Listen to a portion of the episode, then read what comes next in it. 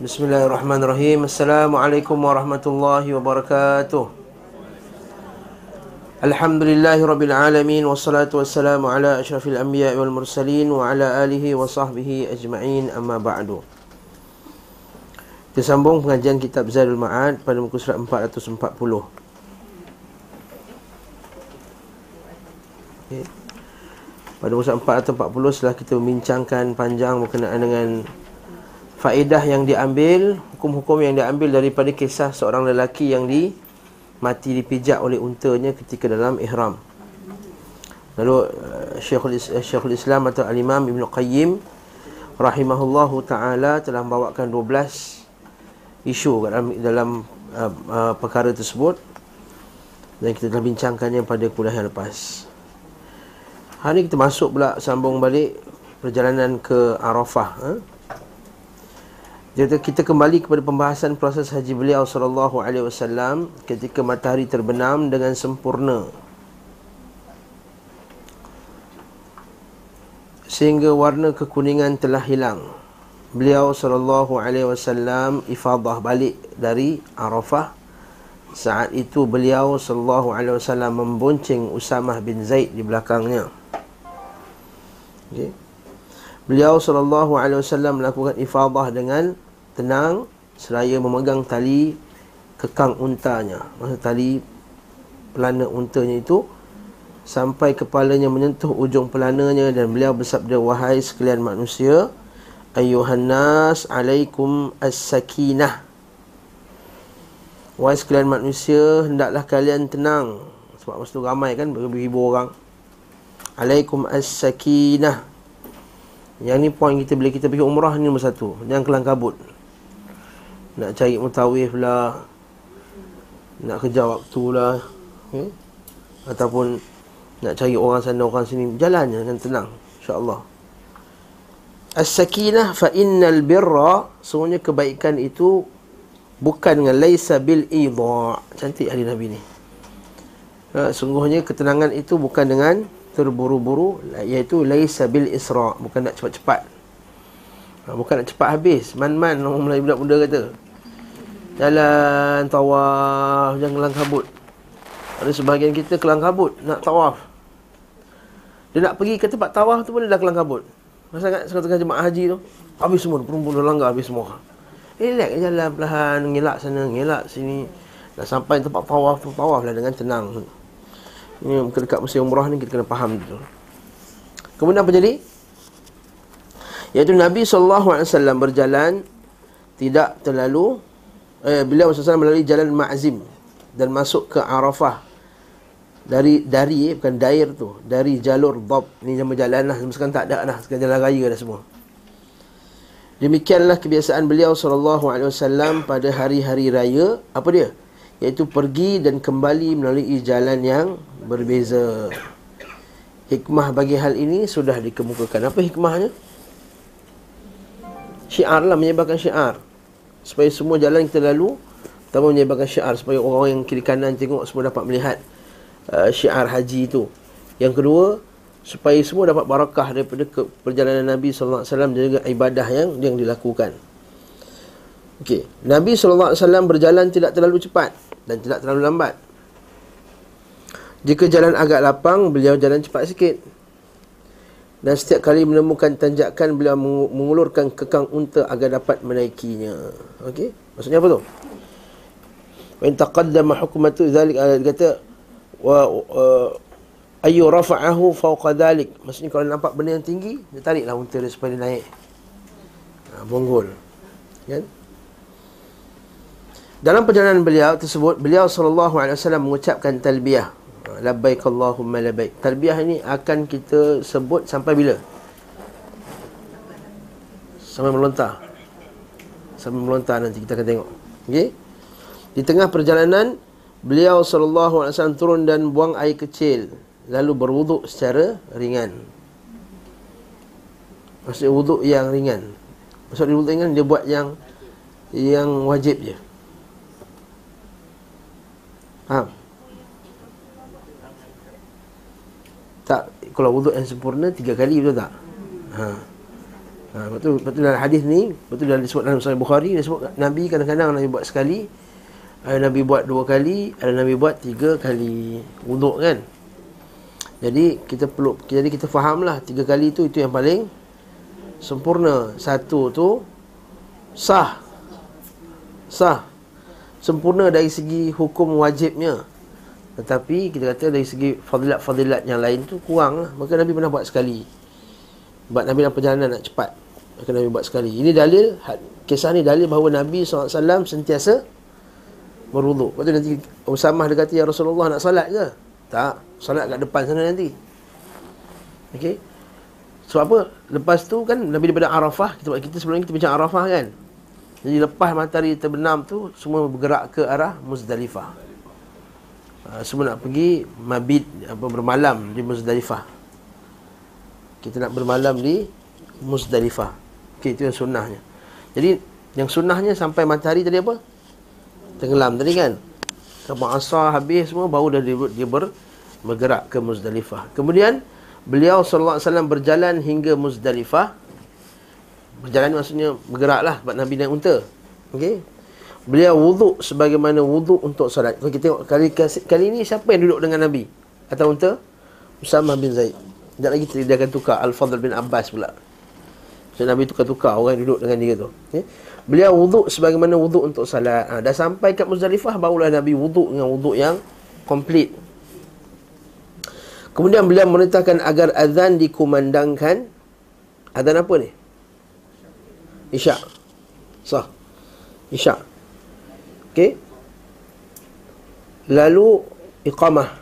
Qamat lah bahasa Melayu kita. Selanjutnya beliau sallallahu alaihi wasallam mengerjakan solat maghrib. Okey, sebelum barang-barang diturunkan dari kenderaan. Dan unta belum diperintahkan berlutut. Maksudnya berdiri lagi unta tu. Ketika mereka menurunkan barang-barang dari kenderaan, beliau memerintahkan untuk qamat untuk salat. Lalu beliau sallallahu alaihi wasallam salat Isyak terakhir dengan qamat tanpa azan. Beliau tidak mengerjakan di antara keduanya apa-apa salat.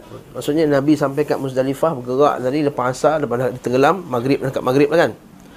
Jalan sampai Isyak. Muzdalifah ke Arafah berapa?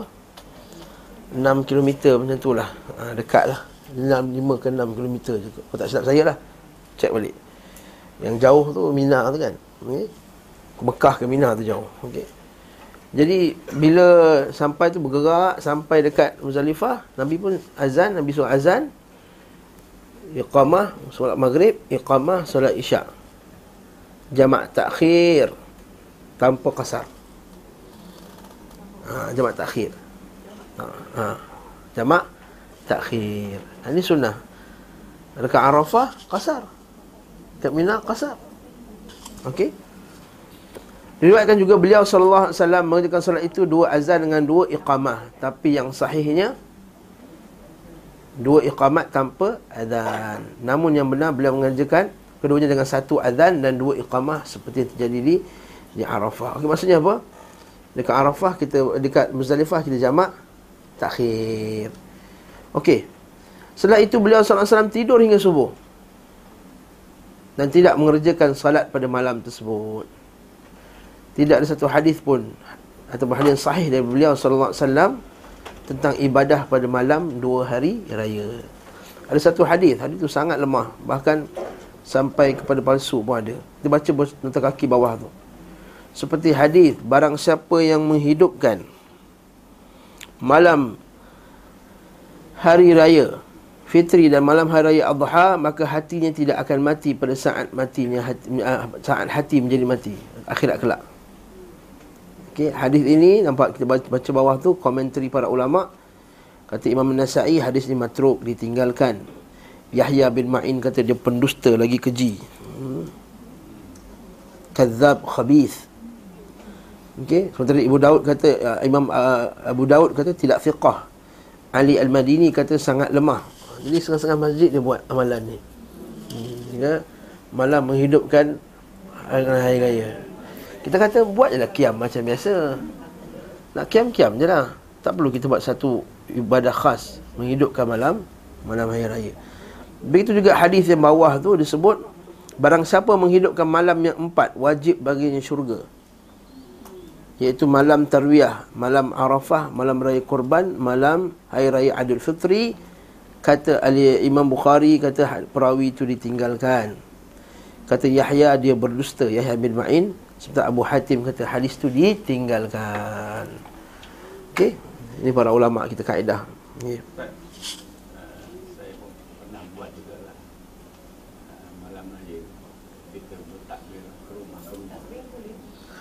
Takbir sunnah Tapi buat upacara takbir rumah ke rumah tu Bukan daripada sunnah Nabi SAW ha, Untuk mem- kita meriahkan dengan takbir ha. ha. Wallahu alam. Saya tak nampak tu daripada Sunnah Nabi SAW eh? ha? ha? Takbir-takbir je lah. Ha, Yang ni dia tak jalan Masuk tekong satu, dua, tekong tiga Lepas tu makan apa semua. Wallahu a'lam. Laisa min hadis salaf eh? Bukan daripada petunjuk salafus salih.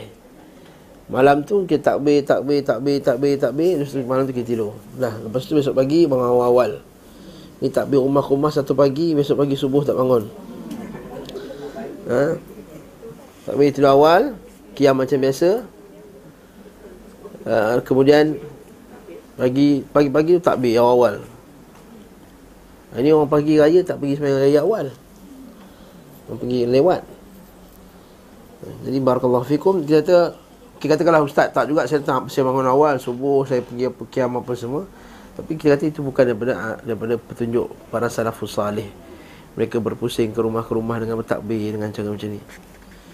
Wallahu alam, itu pendapat saya. Siapa tak setuju, itu terpulang kepada dia lah ha, okay, Wallahu a'lam Wallahu a'lam besar sebab dah nampak tu sebagai dah jadi sebagai, sebagai satu ibadah yang yang mesti dibuat. Hmm? Kalau tak buat tak meriah kata. Wallahu a'lam besar. Berarti ibadah. Ha, dia bukan dia jangan pula kaitkan dengan uh, masalah lemang ustaz. Kalau lemang tak ada pun tak meriah. Ha. Jadi lemang ibad kita kita masak lemang bukan, bukan faktor ibadah. Tak ada siapa pun bertakarrub pada hari raya dengan masak lemang Ada tak? Ya Allah aku bertakarrub padamu Ya Allah dengan lemang ni Tak ada Tapi bila kita pergi rumah ke rumah Yang kita buat takbir tu niat takarrub tak? Niat takarrub Jadi niat takarrub mesti ada Dalil ha. Okay, niat takarrub mesti ada dalil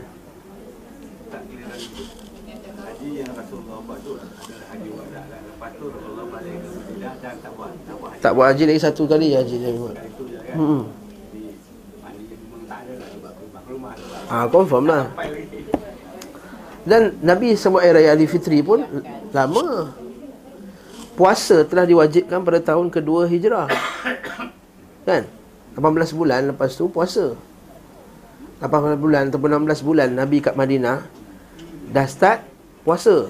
Dia dah start puasa mana dah start dah ada hari hari raya. Kan Nabi kata, Nabi sampai dekat Madinah.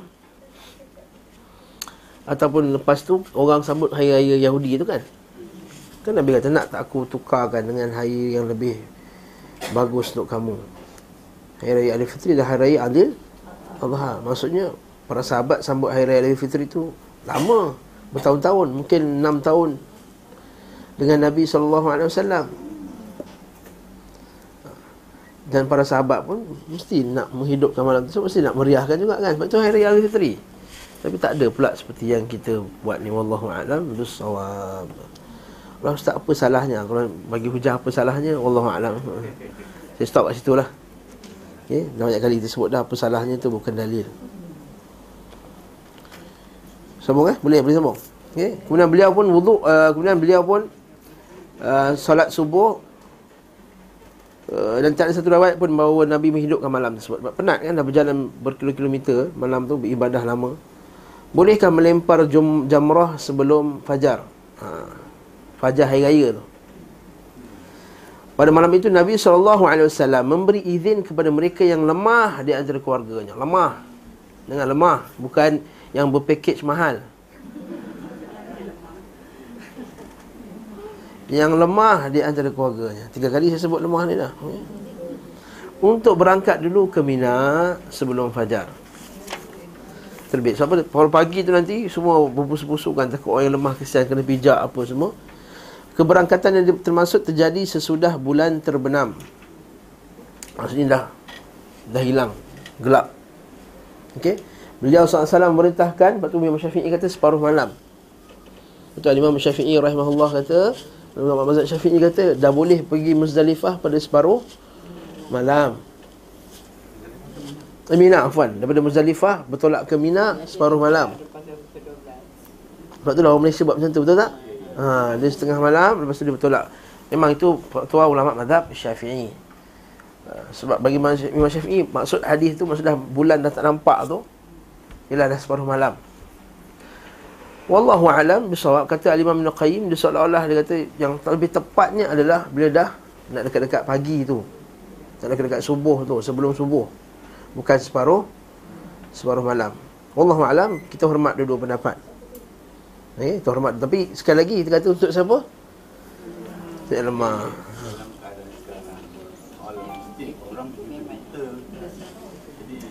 Boleh dikatakan tak ada berhenti tu Dia Muzdalifah tu terus Wallahu alam. Sebab orang terlalu ramai. Bas pun kita tak boleh kontrol. Bas jalan. Ha, memang bas akan berjalan, betul? So. Tapi kita saya kata ittaqullaha mastata'tum. Ikutlah sunnah semampu semampu mana yang kamu boleh buat. Kalau siapa yang menemani orang yang tua, maka memanglah tak bolehlah ikut. Dia pasal teman mak dia. Betul tak? Atau tem- dia teman ayah dia. Tapi kalau pergi bujang-bujang lima orang, bujang-bujang, badan taf-taf, sadu-sadu saya sebut dulu kan. Jalan kaki lah buat ikut sunnah Nabi SAW. Sebab kita akan tengok, nanti Usama bin Zaid, dia turun dia jalan kaki. Dia tukar dengan Fadl bin Abbas. Sedangkan zaman tu lagi, jalan raya tak ada. Atas pasir, debu, berjalan, apa semua. Zaman tu mana ada lagi tanah-tanah canggih-canggih, air-air semua. Dan yang pergi ikut Nabi Haji kita itu ratus ribu. Ha, bukannya tak ramai-ramai juga. Okey. Saya katakan barakallahu fikum ikutlah mana yang semampu mana sunnah yang kita nak. Ha. Betul Dr. Abdul Basit dia kata kita tak nak kata yang lain tu tak sunnah, tapi kita nak kata kita nak ikut yang paling dekat dengan apa yang Nabi buat. Kita kata pun yang tu salah saya sebut tadi, saya tak sebut salah pun. Dia kata ikutlah mana yang lebih dekat dengan Nabi wasallam. Jangan sikit-sikit darurat Sikit-sikit darurat ha, Itu orang kita hmm? Padahal bukan darurat pun ya? Naik hadis Aisyah radhiyallahu anha Rasulullah SAW mengirim Ummu Salamah pada malam Hari Raya Kurban Lalu dia melempar jamrah sebelum fajar Kemudian dia pergi dan mengerjakan tawaf ifadah Pergi Mekah maksudnya Dan hari itu adalah hari giliran Rasulullah SAW berada padanya yakni di sisinya hari riwayat Abu Daud. Kita baca nota kaki bawah ni. Hari Abu Daud kita menasik kita ta'jil lebih haqi dan melempar jumrah sebelum terbit fajar. Ibn Munzir kata dan kita ada al-isyraf melempar jumrah sebelum terbit fajar hukumnya tidak sah. Berlakunya menyelisihi apa yang disunnahkan Rasulullah SAW kepada umatnya. Sekiranya seseorang melempar sesudah terbit fajar dan sebelum terbit matahari, maka ia tidak perlu mengulanginya. Mesti lepas subuh. Terbit fajar maksudnya lepas subuh. Aku tidak mengetahui seorang mengatakan hal itu tidak sah. Ha, Ibn Munzir. Sekiranya para ulama berselisih mengenai hal itu maka wajib untuk diulangi. Lepas tu kata Imam Nuqayyim berkenaan dengan hadis Ummu Salamah ni dia kata hadis ini mungkar. Imam Ahmad dan selainnya mengingkari hadis ini di antara perkara yang menunjukkan kemungkarannya bahawa disebutkan Rasulullah SAW memerintahkan untuk mengikuti solat subuh hari korban di Makkah. Ha, ada tambahan lafaz tu. Dari riwayat lain agar riwayat lain agar dia menemui beliau di Makkah itu adalah gilirannya maka Nabi SAW ingin agar Ummu Salamah dapat menemuinya hari itu sungguh ini adalah perkara yang sangat mustahil. Macam nak benar jumpa kat Mekah pula? Nabi dekat Muzdalifah lagi Al-Athram berkata Abu Abdullah berkata kepadaku Abu Abdullah ni Imam Ahmad lah. Abu Muawiyah menceritakan kami dari Hisham dari bapa dari Zainab bin Ummu Salamah binti Ummu Salamah. Nabi SAW memerintahkannya untuk menemuinya pada hari raya korban di Mekah. Tak betul lah ni. Tak ada seorang pun menukilkan sanad hadis ini selain dia. Dan hadis ini keliru Eh, air korban tu hari 10 hari bulan Hari dekat Mina tu. Ha, air haji tu air korban lah. Yes lah Air raya korban Adha. Adha tu korban lah. Udhiyah. Udhiyah tu korban Ada di antara kumpulan yang dia tak pergi ke Mina dari Arafah tu eh, daripada Muzdalifah tu balik ke Mekah. Okey sebab lepas tu eh, dia dah tawaf macam baru dia balik ke Mina balik. Haji ni sah. Sah. Boleh haji ni sah. Sebab, Sebab boleh melontar asalkan lepas subuh. Ha, Lepas jalan. lepas subuh. Dia malam Jadi dia melontar tu, lewat. Lepas tu dia terus balik ke Mekah. Hmm. Lepas besok tu baru datang. Ya. Tapi saya kata tak Aku cakap tak sunnah kau marah ni ha. Tak ikut lah Tak ikut apa yang Nabi SAW nak buat. Ha. Okey, kalau sampai uh, kalau ada kumpulan lagi daripada Muzdalifah pergi Mina tapi dia lepas tu balik ke Mekah. Balik Mekah tak ada masalah. Mana dia tak bermalam di mana- dekat dekat Mina. Dia balik. Besok tu sepa- separuh malam dia balik. Balik. Besok pada datang Balik-balik. Hadis riwayat Ibn Abbas boleh. Tapi sekali lagi Nabi bagi tu kepada orang yang Orang yang berhajat. Nabi kata itu untuk orang pengembala kambing. ni Orang yang ada jaga apa Orang yang menuangkan air. Sorry Bukan menuangkan Menuangkan air. Pemberi air. Nabi bagi untuk orang yang balik tu Untuk si pemberi air. Maksudnya macam petugas lah eh, Ini Allah Alam. Ha, ha, Sekarang pun tahu. Hmm. Tapi sah lah siapa, siapa, Para ulama kata sah. Siapa kata tak sah Khilaf af, aula Khilaf yang lebih aula. Untuk kita duduk. Sebab Nabi SAW duduk di di Makkah. Yang diminta tu Ibn Abbas minta Untuk orang yang Bagi air yang Tugas. Wallahu a'lam bissawab. Cakap ni tu lah sebab, dia salah sangat dengan Bersalahan dengan apa yang biasa orang buat. Kita baca bawah tu pula. Semua hadis-hadis yang pada muka surat 443 tu Adalah yang di, dipetikaikan oleh uh, Ibn Qayyim Al-Jawziyah Ibn Ibn Qayyim. Kenangan semua riwayat-riwayat yang kata Ada melontar sebelum subuh tu Semua tak betul. Ha, Itulah dia. Okey, jadi kita lompat terus. Okey.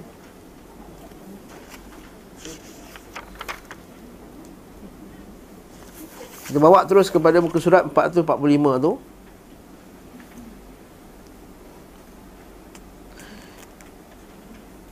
Perenggan kedua tu, jika dikatakan, ha, ada satu riwayat pula.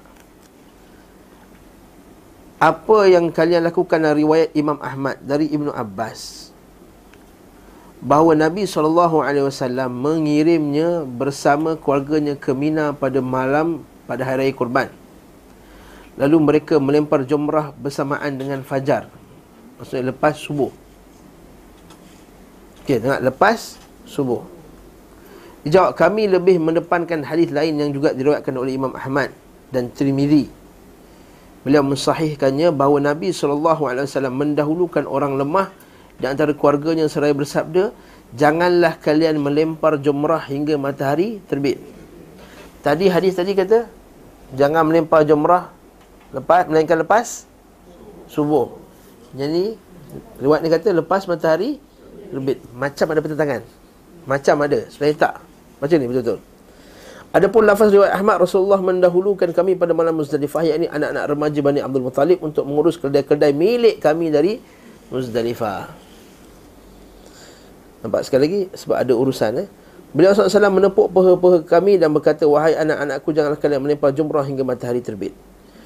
Jadi hadis yang ni, hadis yang lepas matahari terbit tu lebih sahih. Satu Ibn Qayyim kata afdal lepas matahari terbit. Kalau nak datang cepat lepas lepas subuh. Matahari terbit subuh lah beza. Subuh pukul 5.40. Subuh pukul 6.10 sekarang 6 minit. Matahari terbit 7.30. Yes. Tapi kita orang Malaysia disuruh melontar waktu malam. Malam hari 10 tu kan. Malam malam tak ada masalah. Boleh. Kira the next day. Tak. Tak. Kira malam boleh melontar.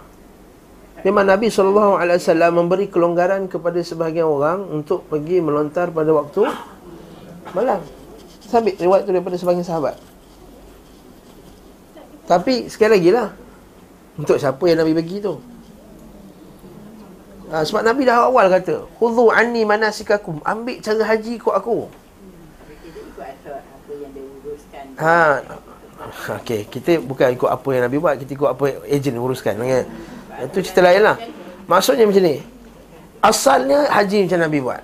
Jika ada urusan, ada benda-benda yang benda yang boleh menghalang kita contohnya. Orang sakit, dia nak uruskan air, dia jaga kereta api, dia pergi jaga apa semua benda-benda yang penting-penting. Dia petugas haji contohnya. Maka dia bolehlah diberi kelonggaran macam tu. Tapi kadang-kadang orang ni memang dia dibayar awal-awal untuk ikut macam tu. Ha itu kita nak. Ha, tu macam macam mana? Saya nak cakap apa? Itu. Yalah, singkat lah. Melontar bukan pada 3 jam. Nak pergi tu lama lah. Tapi nak pergi jalan tu memang lama lah. Tapi melontar tu bukan sampai berjam-jam. Nak pergi berjalan tu lama. Yes. Ha, sebab tu Nabi suruh solat subuh dekat, dekat sana. Kita dilarang waktu itu orang-orang daripada uh, negara lain. Ha, tapi sekarang ni dia dah buat lain pula. Sekarang ni dia buat macam mana? Dia telah tetapkan schedule. Maka tetapkan schedule tu lil maslahatin nas untuk masalah manusia supaya tak terbijak apa semua. Maka kita ikutlah schedule yang telah ditetapkan. Jadi wala haraj lah kita tak salah lah masalah tu. Dan masalah tu kita tak salah. Ini kalau kita sengaja pilih untuk tak nak nak berselesa-selesa lebih daripada nak ikut sunnah Nabi SAW. Itu isu dia. Isu dia sekarang kita bukan bertikaikan Tuan Haji tak. Tuan Haji buat tu untuk memang untuk orang yang susah. Saya tak pernah bertikai kepada Haji. Kita kata yang buat tu untuk orang yang susah. Tapi ada sebahagian paket yang dia buat khas untuk memang sengaja untuk ambil yang mudah ni. Lepas saya kata kalau, kalau bagi saya lah, kalau saya pengguna haji, saya kata yang yang boleh buat itu untuk orang yang tua dan siapa yang menemani mereka saja. Siapa yang sihat tubuh badannya ikutlah macam apa yang sudah Nabi SAW letakkan. Itu, itu cara dia.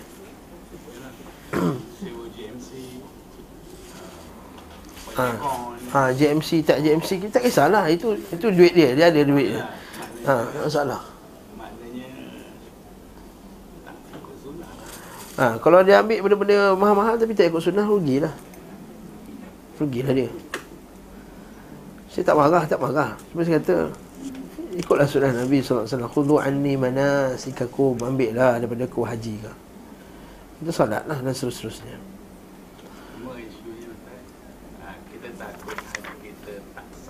Haji sah, insyaAllah. Haji sah, insyaAllah.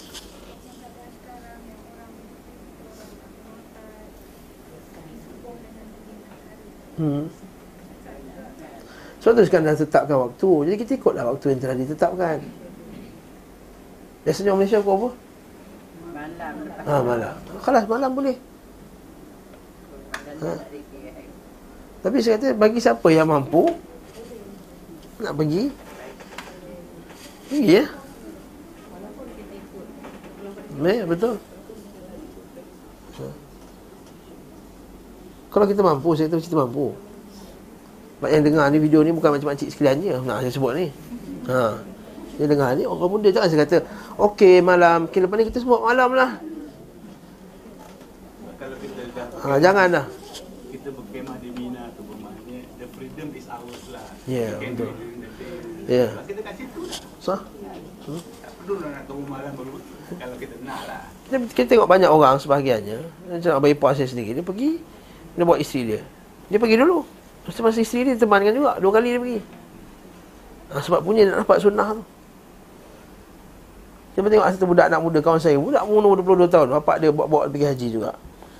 Malam tu bapak dia kat malam Arafah tu Dekat hotel lagi dekat, dekat Mekah. Dia pergi seorang-seorang. Sebab dia mengaji sunnah Dia tahu hari Mina 8 bulan hari Tarbiyah tu duduk kat sana. Dia kata nanti kita jumpa kat sana ya.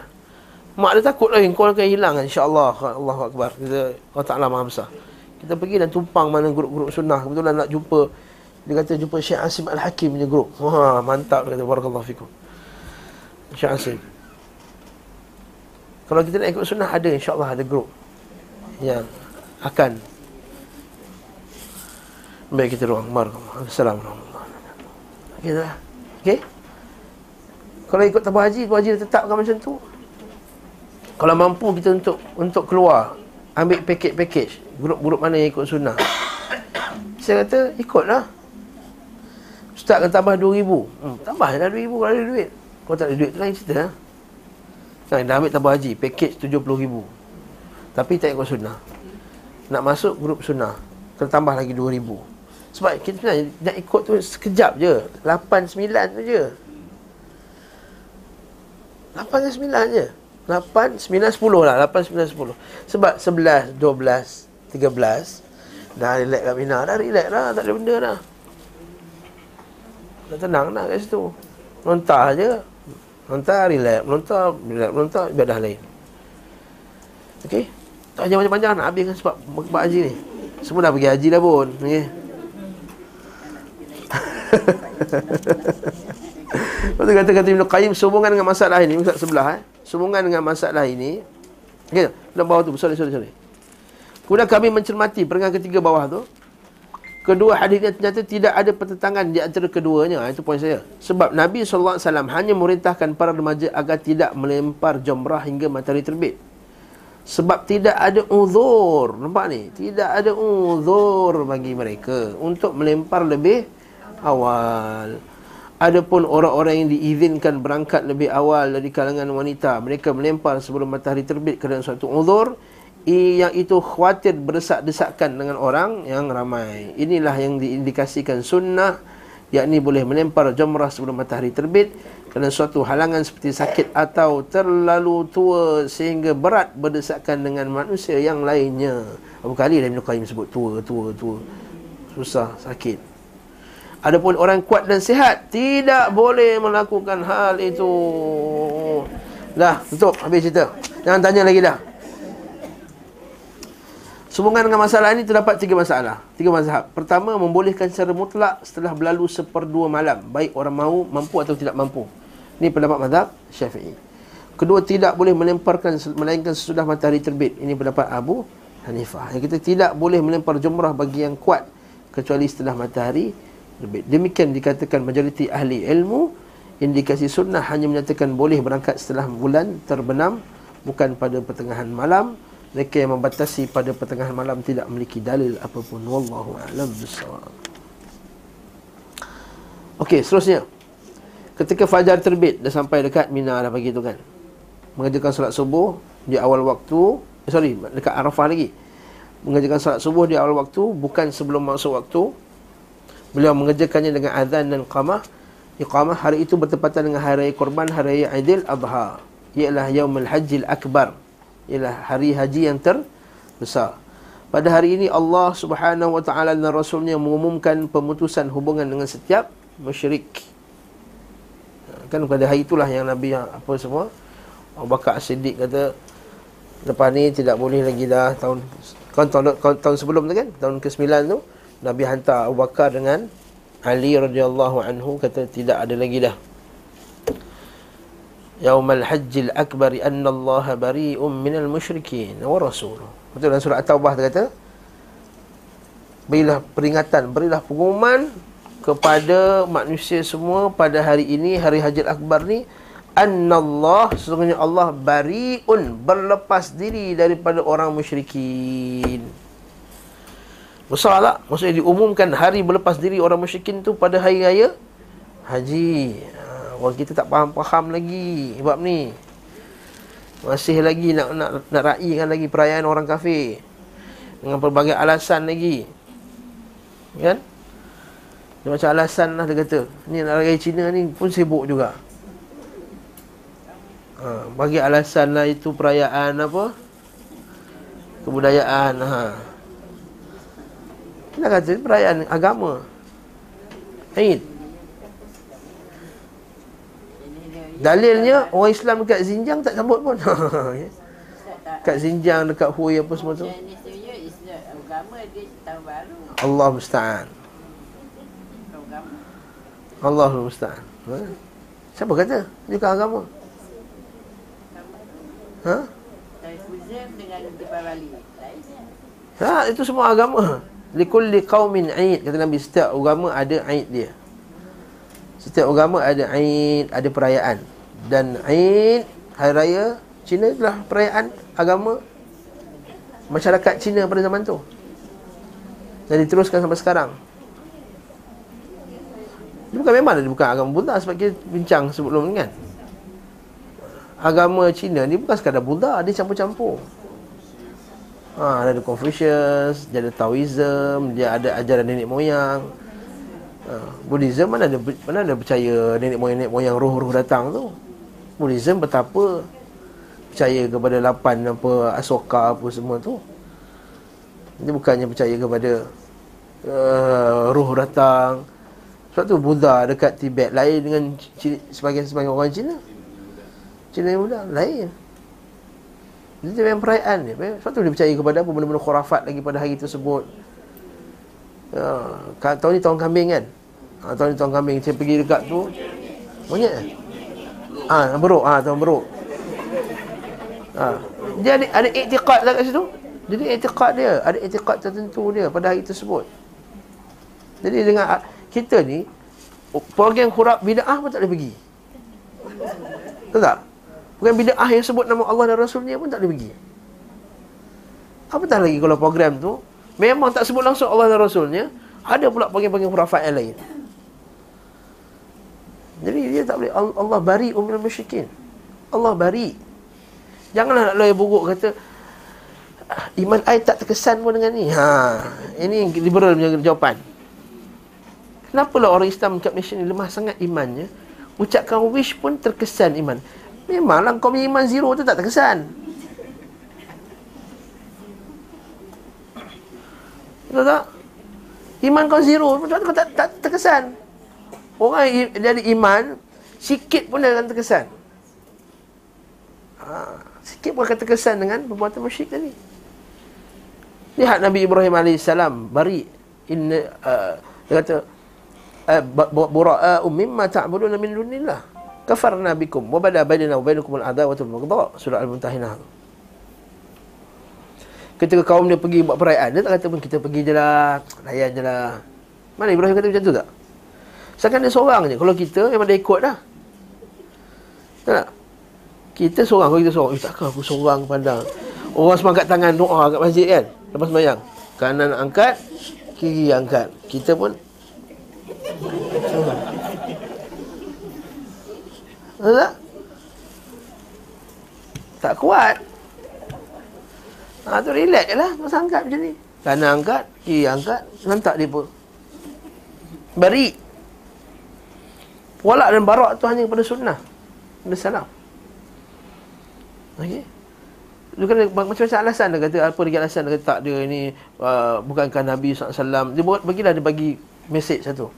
Dia kata seorang lelaki yang ayahnya not muslim isteri dia seorang yang jus apa semua. Dia lah Muhammad. Yang betul.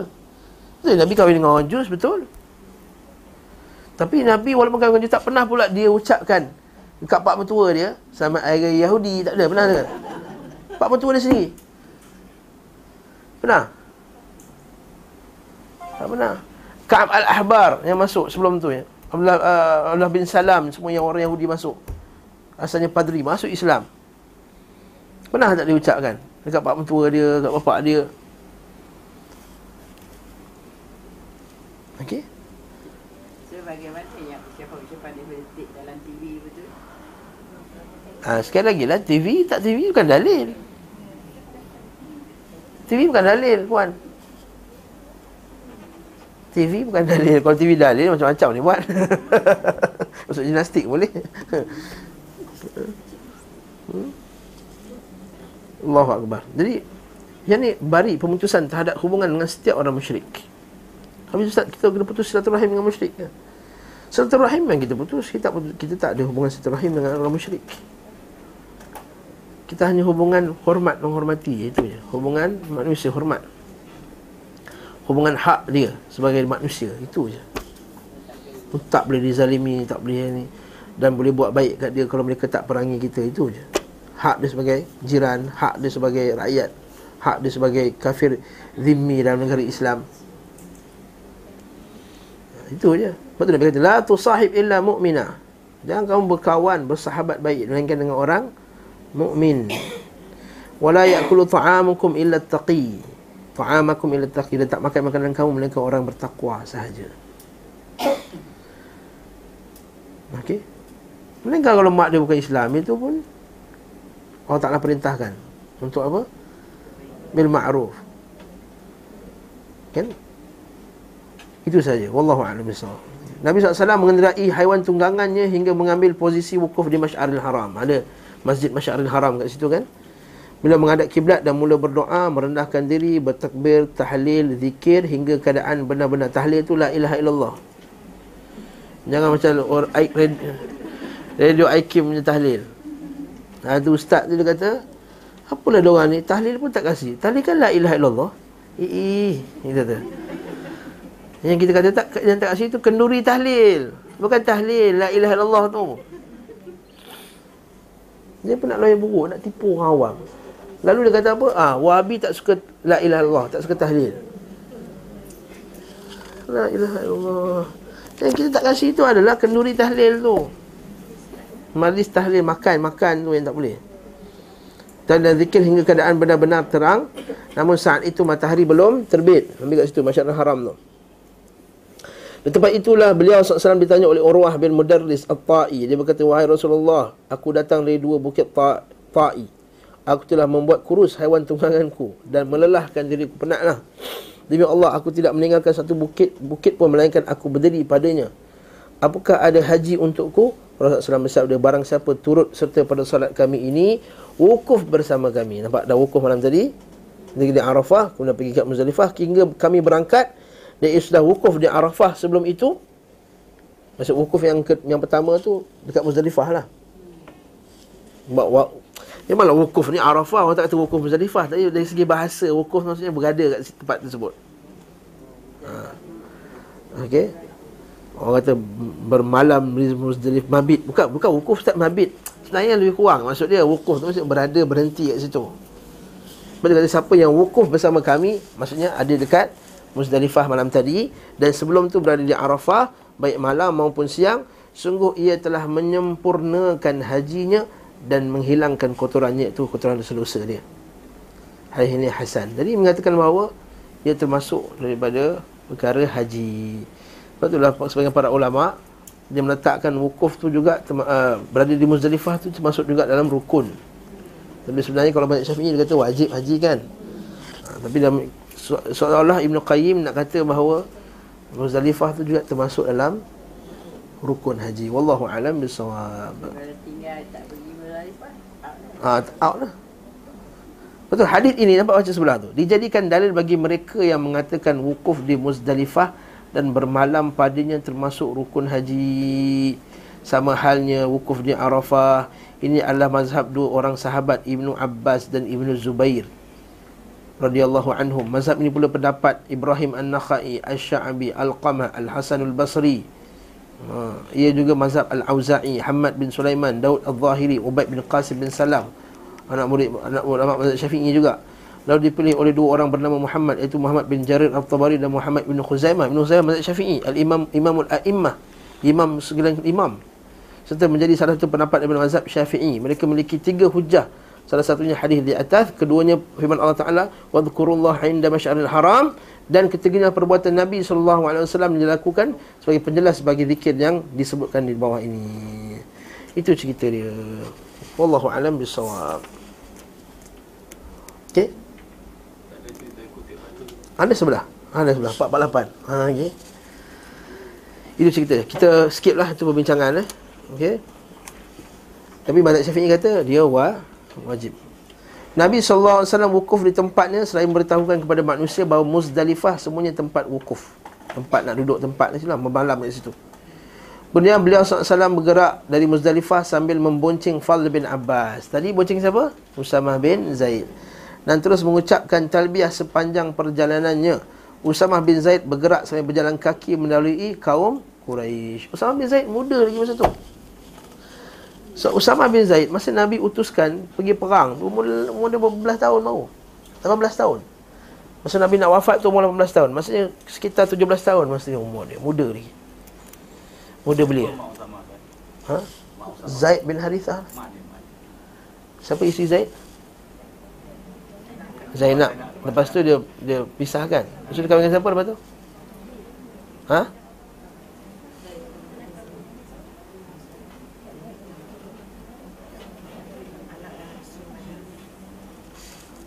Saya cek balik tak ingat lah Lupa Zaid Saya tak ingat Tak apalah Kenapa tanya soalan ni Mak dia pula Dari segi time gap tu ya, time gap dia. Ah, Zaid kahwin dengan Zainab masa dah dah sudah hijrah dah. Hmm Ah, Sedangkan Rasulullah di Madinah cuma ah, apa 12 tahun. Ha 10 tahun 10 tahun. Jadi maknanya Zaid Mesti dah kahwin ah, kahwin dengan Zainab pun mesti seorang setahun lepas. Yes, mestilah. Maknanya Usama ni muda lagi lah. Besar muda lagi lah Budak. Budak lagi 4 tahun. tak, tak, tak, tak, tak. Sebab dia dengan Zaid dengan isteri lain Zaid dengan isteri lain Bukan dengan Dia bercerai tu baru dia. Ha bukan dengan bukan dengan bukan dengan Zainab. Sebab dengan Zainab mesti bawah bawah 8 tahun umur dia. Ummu Aiman. Ya, sah. Okey. Ummu Aiman. Sebelum tu lagi lah. Oh, Mungkin. Dia kahwin dengan Muhammad. Naam. Ummu Aiman. Usamah bin Zaid. Zaid bin Harithah. Okey. Di tengah perjalanan, beliau SAW memerintahkan Ibnu Abbas agar memungut batu jamrah untuk dia. Ha, ni ada ini kisah mengut batu tu. Sebanyak tujuh batu. Nabi SAW tidak mengambil batu-batu itu dari gunung di malam tersebut seperti yang dilakukan oleh orang awam. Hmm. Dia cari kat gunung batu-batu semua. Maksud Nabi cari mana batu yang nampak ambil. Okey. Seperti yang dilakukan oleh orang awam serta tidak memungutnya di malam hari. Ha. Maksudnya dah pagi kan? Kan dia cerita dah pagi ni. Ha. Masa nak pergi tu baru ambil bat- batu-batu tadi. Ibnu Abbas, Ibnu Abbas memungut untuk beliau SAW tujuh batu besar seperti, sebesar batu ketapel. Ha, jepretan nama dia ni. Batu besar ni ya. Batu kecil ya. Ha? Batu kerikil. Ketapel tu kerikil. Beliau SAW mengibas batu-batu itu di telapak tangannya lalu bersabda, lemparlah dengan menggunakan batu-batu seperti ini.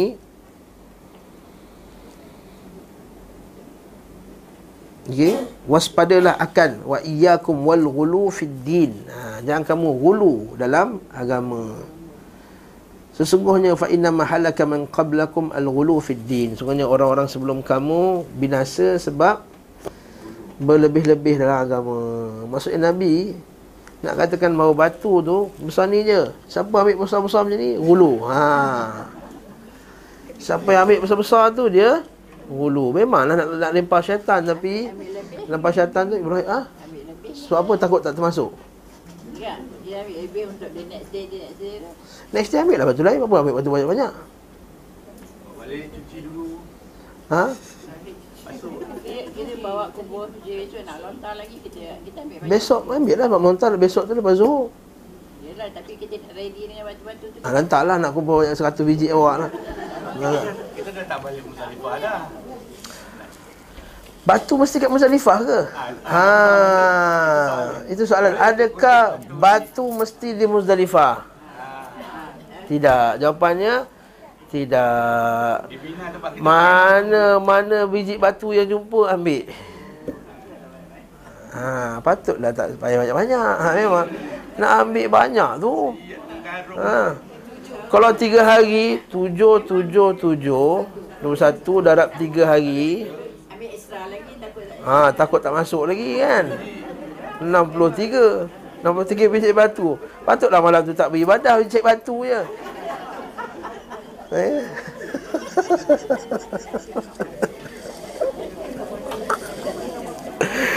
Allah Ustaz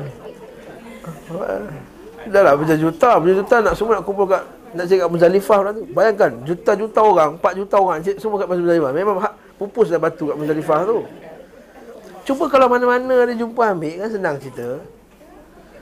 Ha, eh. Ini semua kau bayang kalau 5 juta lah pergi haji 5 juta kat Muzdalifah. Ha, itu yang Allahu akbar. Okey. Ada yang basuh batu. Mungkin basuh batu niat dia nak nak check kot batu tu. Ha, sebab tu, sebab tu Nabi Nabi ha, takut nanti kan pecah ke batu tu. Ni apa kan? Batu betul-betul lah. Okey, pastikan batu. Ha, takut tak kambing Allah Beza jauh benar tak kambing dengan batu ha? Jauh sangat beza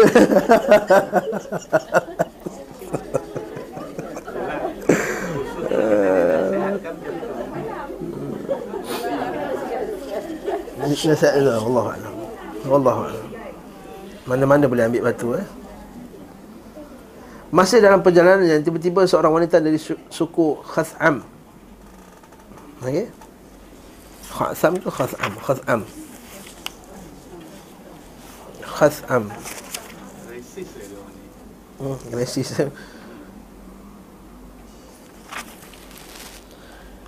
Kena bet- sebut betul eh Khaz'am Hmm, betul lah Khaz'am Khaz'am Kha, Tha, Ain, Mim Khaz'am Menghadap kepada Nabi SAW lalu bertanya tentang hukum menunaikan haji untuk bapa yang telah tua dan tidak mampu mengendarai haiwan tunggangan. Beliau SAW menetapkan wanita itu menunaikan haji untuk ayahnya kan. Saat itu Al-Fadl melihat kepada wanita tadi. Ya, dia tengok comel juga perempuan ni. Eh? Wanita itu ju- tersebut juga melihat kepadanya. Ini dalil bahawa uh, dia orang tak nak muka nampak lah. Nampak wajah perempuan tu. Maksudnya jumhur dia pakai mana nampak wajah. Sebab apa? Kalau tidak takkan al-fadl pandang, dia. Dengan pandangan yang pandangan yang menyeronokkan lah pandang comel juga. Ha macam tu lah. Nabi SAW meletakkan tangannya di atas wajah Al-Fadl Lalu pusingkan ha. ha. Adapun Al-Fadl adalah lelaki yang tampan ha, handsome. Patutlah I tengok you tengok I kan? Dikatakan Nabi SAW memalingkan wajah Al-Fadl agar wanita itu tidak melihat wajahnya. Sebagian lain berkata agar Fadl tidak melihat wajah perempuan tu. Okay.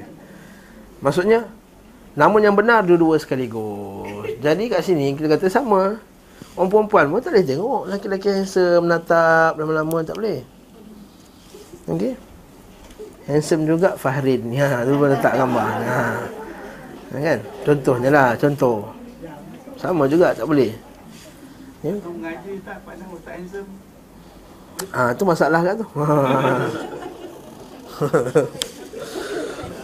Lepas tu asalnya Ngaji dengan tabir Sekali lagi dah dua kali dia sebut dah ni bagi hint kat Bos saya taklim dengar dah ni eh? Asalnya mengaji Kena ada tabir Ah, Allah Ta'ala kata dalam Quran Was'aluhunna min wara'i hijab.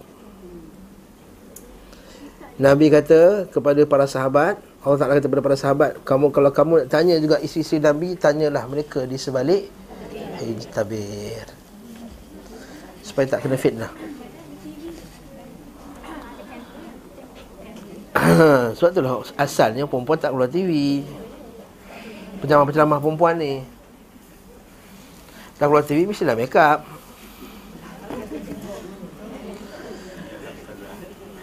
Dah cukup lah tu kan komen lagi Komen lagi. Ustaz ni semua tak boleh ya? Air Cina tak boleh. Perempuan ceramah tak boleh. Aisyah radhiyallahu anha Ialah isteri Nabi yang alim. Tapi tak pernah sekali pun dia mengajar depan Masjid Nabawi. Mengajar, buka kelas Assalamualaikum perempuan sekalian, tuan sekalian Hari ni saya mengajar sunnah Nabi. Hafal hadis banyak kan? Aisyah radhiyallahu anha termasuk yang banyak hafal hadis Nabi sallallahu alaihi wasallam. Nah, cukup dah tu. Okey. Jadi pada sini dua eh. Berarti dalil Allah betul Allah Ta'ala sebut dalam Quran surah Ahzab tu kan. Surah Ahzab. Allah Ta'ala uh, Allah Ta'ala kata ayyaguddu min absarihim wa yahfadhu furujahum. Kullil mu'minin an yaghuddu min absarihim wa yahfadhu furujahum. Katakanlah kepada orang mukmin untuk merendahkan pandangan mereka wa yahfadhu furujahum. Wa kullil mu'minat sama juga. Katakanlah pada wanita an yaghdunna an yaghdudna min absarihinna Allah Ta'ala pakai min absarihinna. Daripada pandangan maksud tak ada pandangan langsung. Sikit pandangan tak boleh. Min tab'i.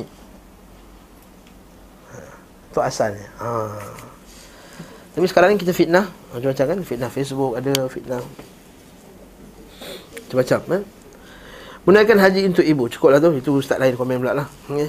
Tak apa cerita Budak cantik tu Akhirnya dah konak lah Dia konak kat wajah tu. Tak kan dia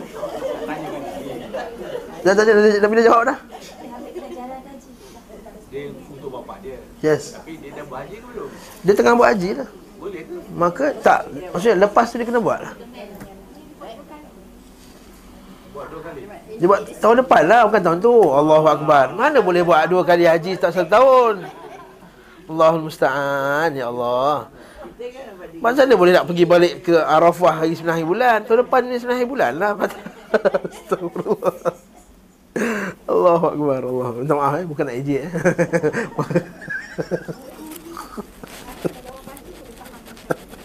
Allahu Akbar Eh, Mana boleh tahun tu tahun depan lah maksudnya Sama macam Orang upah orang. Ah, ha, orang upah orang buat haji. Dia bukan boleh buat sekali sekali upah ambil lima orang kali. Berapa orang? Lima orang. Okey, I buat lima orang. Mana boleh? Ha. Dalam dialog dalam Nabi tu Nabi tak explain pula Pergilah tahun depan Dia tak ada pula kan Ma'ruf, dah ma'ruf. Macam hadis syubrumah lah. Orang lelaki tu dia niat. Aku haji untuk diriku dan haji untuk syubrumah. Nabi kata, siapa syubrumah ni? Engkau ke siapa ni? Syubrumah tu kan aku. Kau dah buat haji ke belum? Belum. Buat haji untuk kau, kemudian barulah buat haji untuk syubrumah. Ha. Jadi ma'ruf lah haji untuk kau tu haji tahun tu lah. Tahun depan lah bawa pergi buat haji untuk orang lain. Syubrumah tu. Hadis syubrumah tu hadis yang asas. Siapa mengaji hadis mesti lalu bab tu, bab haji ni. Pasal meronta dia boleh tanya saya. Balik kang sekejap. Ha. Meronta bila dia, kita buatkan untuk orang lain. Dia buat untuk kita dulu selesai, kita buat, buat untuk orang lain. Ya. Boleh. Melontar boleh buat untuk orang lain. Melontar boleh wakilkan. Di tempat yang sama Nabi SAW kembali ditanya oleh seorang tentang hukum haji untuk ibunya pula. Ha? Okay, tadi bapak dia. Orang itu berkata dia sudah renta dan lanjut usia. Hmm. Tua bangka lah. Renta. Jika aku membawanya, dia tidak mampu berpegangan. Dia tak mampu, tak nak berjalan lah. Bila aku mengikatnya, aku khawatir akan membunuhnya. Ha, ikat kat badan dia kan. Okey. Beliau wasallam bertanya, "Bagaimana pendapatmu bila ibumu memiliki hutang? Apakah engkau akan melunasinya?" Orang itu menjawab, "Ya." Beliau wasallam bersabda, "Tunaikanlah haji untuk ibumu." Okey, selesai. Bagus eh? Alhamdulillah. Macam-macam pengajaran ni. Setelah mendatangi lembah Muhassir, ah tu lembah tu antara Muz, uh, Muzdalifah nak pergi ke Mina tu atau lembah panggil Wadi Muhassir. Wadi itu sem, uh, sempit. Nabi SAW menggerakkan untanya dan mempercepatkan perjalanan. Inilah kebiasaan beliau wasallam di tempat-tempat yang turun padanya azab Allah terhadap musuh-musuhnya. Kerana di tempat itulah dibinasakan pasukan gajah yang dikisahkan Allah Subhanahu wa taala kepada kepada kita. Oleh kerana itu pula tempat yang disebut namakan muhassir kerana gajah mengalami kepayahan padanya. Muhassir. Pada yang tidak dapat melanjutkan perjalanan ke Makkah. Demikian juga yang dilakukan Nabi SAW ketika melewati Hijir ketika negeri negeri Samud. Kan? Sungguhnya beliau SAW menutup muka dengan kainnya lalu mempercepatkan perjalanan. Baca bawah ni. Nota kaki 792.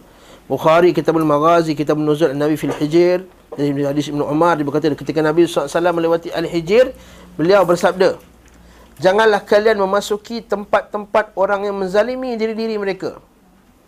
Jangan kalian memasuki tempat-tempat orang yang menzalimi diri mereka. Ini jalil tak boleh pergi tempat-tempat yang maksiat, tempat-tempat haram dan tempat dulu orang pernah di di, di azab. Ah. Ini kita suka pergi Notre Dame, Notre Dame, France, seronok oh, ambil gambar, eh, happy. Dekat piramid. Hmm? Petra pergi cepat-cepat lalu je cukup. Tengok. Kecuali kalau tuan-tuan pengkaji, lain cerita. Ha. Jangan patutnya apa kita buat? Pertama, jangan pergi agar tidak menimpa kalian apa yang menimpa mereka. Kecuali jika kalian dalam keadaan menangis. Ha, pergi dalam keadaan menangis boleh. salih salih yang Ha, Madain Saleh kan Tempat kaum dia ni azab tu tak boleh tak dibenar kita makan Dulu tak dibenarkan, sekarang dah boleh masuk dah kan. hmm. Masuk lah. Saya dah pergi tadi. Bangunan je kan Dia Batu-batu je kan Kosong tak Petra yang ada bangunan ni kan. Entah Siapa suruh pergi Kemudian beliau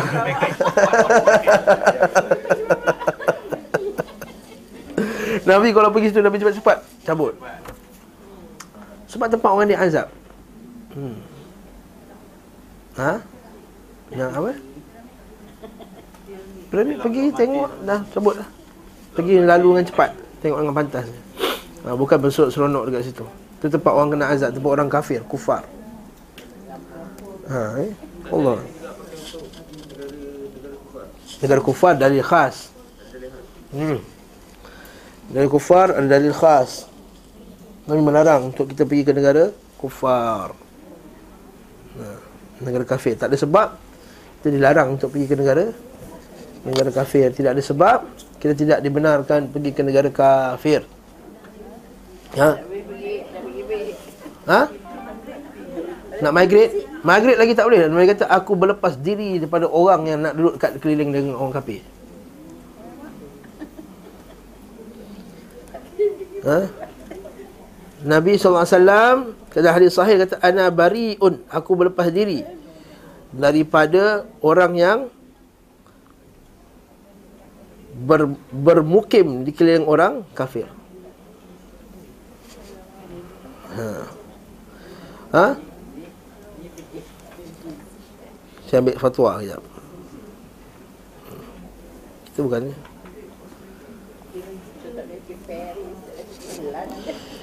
Amma safar ni Syekh bin Bas rahimahullah taala. Amma safar ila tilkal bilad allati fiha al-kufr wal dhalal wal hurriya wa intishar al-fasad min az-zina wa syarb al-khamr wa anwa' al-kufr wal dhalal fa fihi khatarun 'azim 'ala ar-rajul wal mar'ah.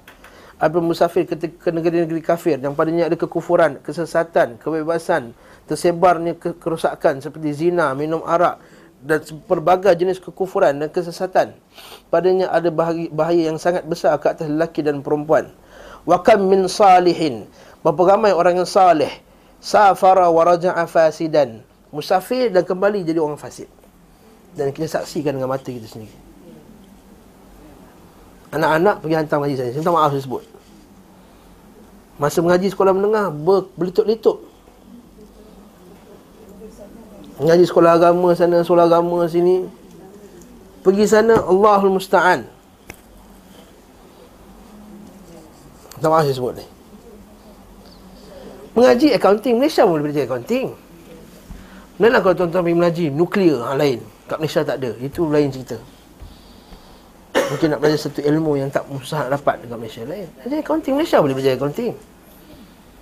Kedoktoran Malaysia boleh belajar kedoktoran. Melainkan kalau tuan-tuan nak pergi terkhusus dalam satu bidang kedoktoran yang tak ada kat Malaysia, itu lain cerita. Ha. Dan kita tengok sini kita sedih. Kita pernah tengok di depan mata kita orang yang bagus-bagus pergi balik. Naudzubillah. Jumpa pula power kat sana. Allah musta'an.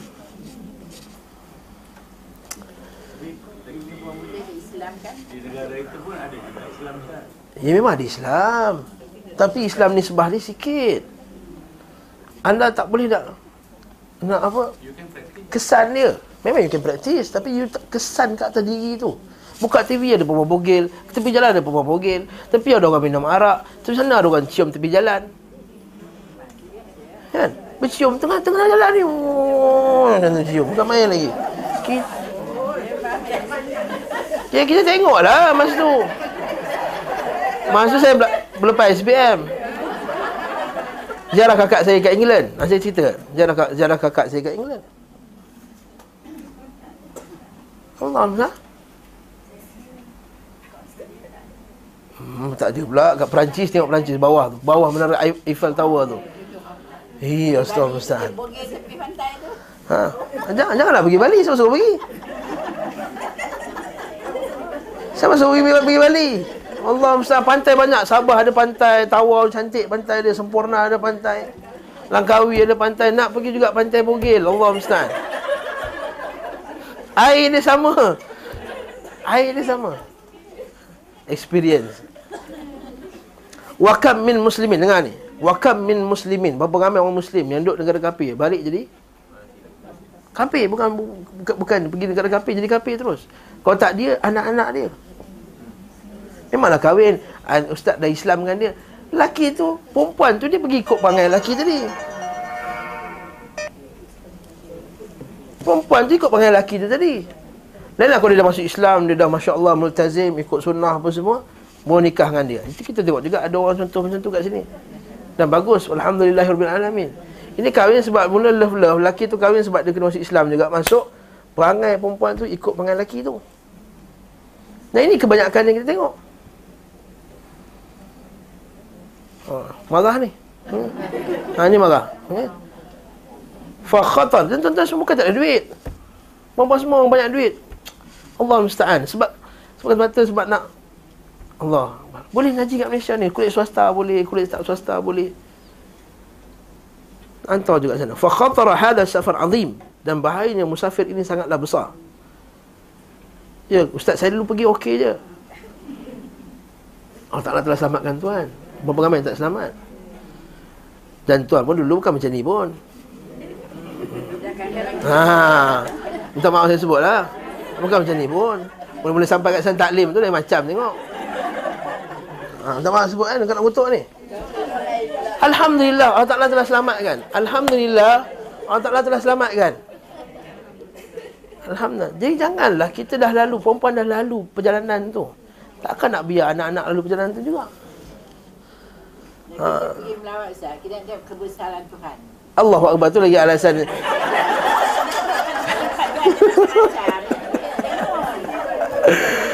Uh, dekat Malaysia persatuan ada ada pokok, ada gunung. Dekat Mekah ada kebesaran Allah. Dekat pada semut ada kebesaran Allah. Pada cacing ada kebesaran Allah. Tak, tengok National Geographic cukup.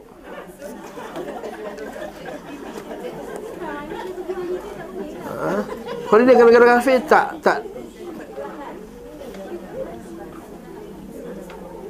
Kecuali tujuan dakwah Ziarah saudara kita ah, Itu lain cerita.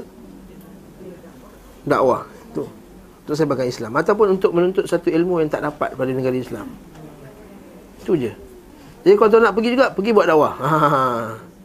Pergi buat baca ajar Quran Pergi ajar dakwah kat sana.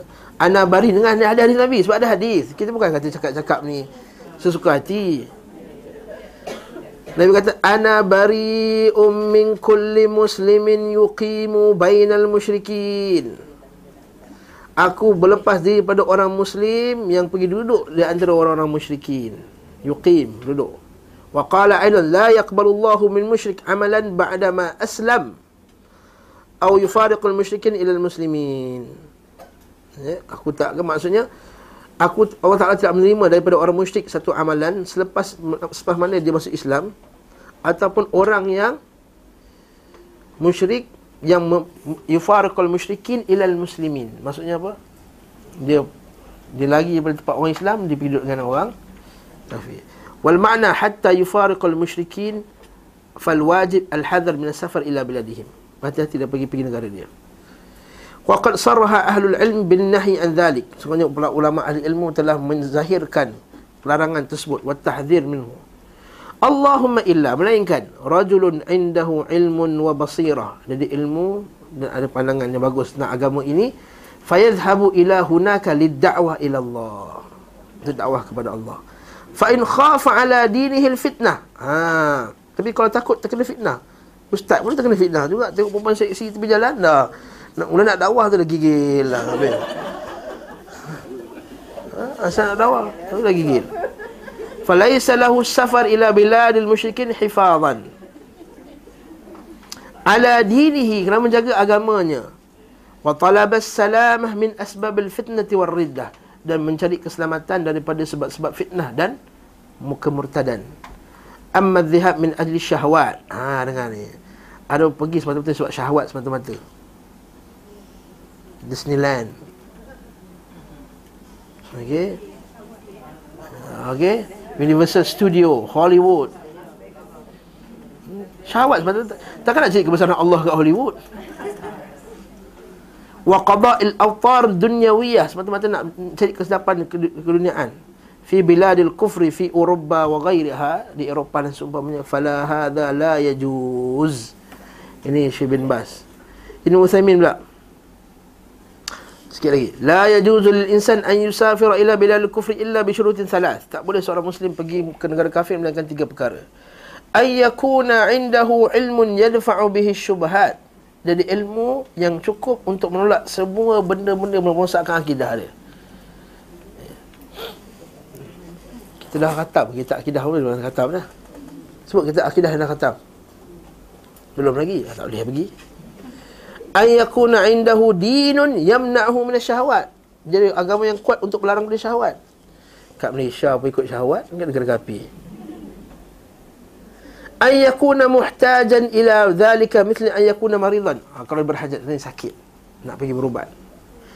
Atau yakuna muhtajan ila ilmin la yujad fi biladil islam. Atau dia, ilmu, nak pergi cari ilmu yang tak ada wujud negara Islam dia sebut tadi takhassus takhassus fihi fayadhhab ila huna maka dia takhassus pergi sana atau yakuna al insan muhtajan ila tijarah pergi bisnes yadhhabu wa yatajir wa yarji' pergi berniaga balik al muhim an yakuna hunaka hajah yang penting ada hajat ولهذا ara oleh itu aku melihat Syekh Ibn Uthaymin kata annal ladzina yusafiruna ila baladil kufri siapa aku melihat bahawa siapa yang pergi musafir ke negara kufur min ajli siyahah untuk tujuan melancong faqad ara annahum athimun. Sesungguhnya aku, faqad aku nampak tak lain lah. Aku nampak mereka berdosa. Wa anna kull qurshin yasrifunahu. Sungguhnya setiap kursh, setiap sin Yang mereka tukarkan Lihada Fa innahu haramun alaihim Haram ke atas mereka. Wa idha'atu limalihim Dan memaziran duit mereka. Wa sayuhasabuna anhu yawmal qiyamah Akan dihisap hari kiamat. Hayna la yajiduna makanan yatafassahuna fihi atau tanazahuna fihi. Wallahu alam. Bukankah kita bagi pergi belancong menguatkan lagi ekonomi dia? Ha, nak pula pergi Amerika. Tiap hari pergi serang orang Islam tanpa hajat pergi pula agak ni Perancis yang setiap hari pergi serang orang Islam pergi pula Rusia yang setiap hari pergi serang orang Islam ha itu lain pula jadi tuan-tuan nak salji sekarang kat Riyadh pun ada salji dah. Alhamdulillah. Ha, nak nak sejuk, Jordan dah ada sejuk dah. Turki pun dah ada dah. Negara-negara Islam pun Turki juga dah. Macam ada macam bukannya Ha, itu kurang-kurangnya tak macam negara kafir. Sekurang-kurangnya dia banyak lagi orang Muslim azan ada lagi, hijab ada lagi. Okey, silakan. Ini susah ni berhajat untuk ziarah. Ha, tu kata kalau berhajat untuk ziarah mereka, lain cerita lah. Hmm. Ajak dia, pergi jumpa dia, tu ajak datang Malaysia. Hmm. Baik? Ziarah dia, tu ajak datang Malaysia, duduk negara Islam.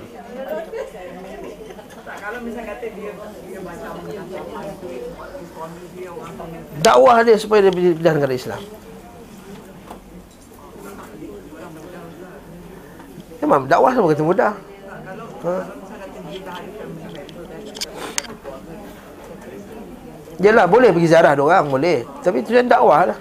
Dakwah mereka kepada untuk Islam. Berhajat.